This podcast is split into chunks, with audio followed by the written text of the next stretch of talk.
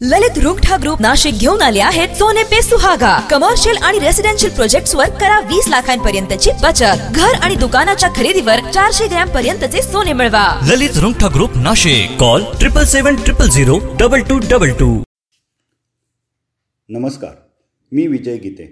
दैनिक देशूच्या free पॉडकास्टमध्ये आपले सर्वांचे स्वागत. ऐकूयात आजच्या ताज्या घडामोडी. ग्रामीण भागात लोकशाहीचा उत्सव म्हणून गणल्या गेलेल्या पाचशे पासष्ट ग्रामपंचायतींच्या सदस्य निवडीसाठी आज मतमोजणी होत आहे.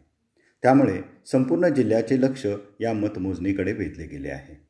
जिल्ह्यातील तहसील कार्यालयांमध्ये ही मतमोजणी होणार आहे. कोविड एकोणावीसचा प्रादुर्भाव लक्षात घेता महाराष्ट्र शासनाने एकतीस जानेवारीपर्यंत लॉकडाऊनचे नियम कायम केले आहेत. यामुळे निफाड तालुक्यातील नैताळे येथील श्री मतोबा महाराज यात्रोत्सव यावर्षी होणार नाही.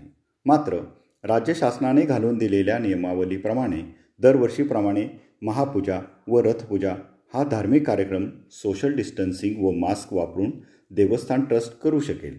अशी माहिती निफाडच्या प्रांताधिकारी डॉक्टर अर्चना पठारे यांनी दिली. अवकाळी पावसाने जिल्ह्यात द्राक्ष व कांद्यांचे अतोनात नुकसान झाल्यानंतर त्यातून शेतकरी सावरत नाही तोच जिल्ह्यात पुन्हा एकदा ढगाळ वातावरण निर्माण झाले आहे. त्यामुळे द्राक्ष व कांदा उत्पादकांमध्ये पुन्हा एकदा चिंतेचे वातावरण निर्माण झालेले आहे. ढगाळ वातावरण एक दोन दिवस राहणार असून पावसाची शक्यता नसल्याचे अंदाज जाणकारांनी व्यक्त केला आहे. नाशिक महानगरपालिका निवडणुकीच्या पार्श्वभूमीवर एक सदस्यीय वार्ड रचना करावी अशी मागणी राष्ट्रवादी काँग्रेस अंतर्गत सुरू झाली आहे. या मागणीसाठी स्थानिक नेत्यांनी आपल्या पक्षश्रेष्ठींकडे जाण्याचा निर्णय घेतला आहे. आता घेऊयात करोना अपडेट्स.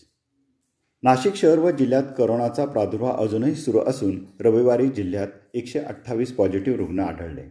यामध्ये नाशिक मनपा एकशे दहा नाशिक ग्रामीण सतरा जिल्हा बाह्य एक मालेगाव मनपा क्षेत्रात एकही रुग्ण आढळला नाही.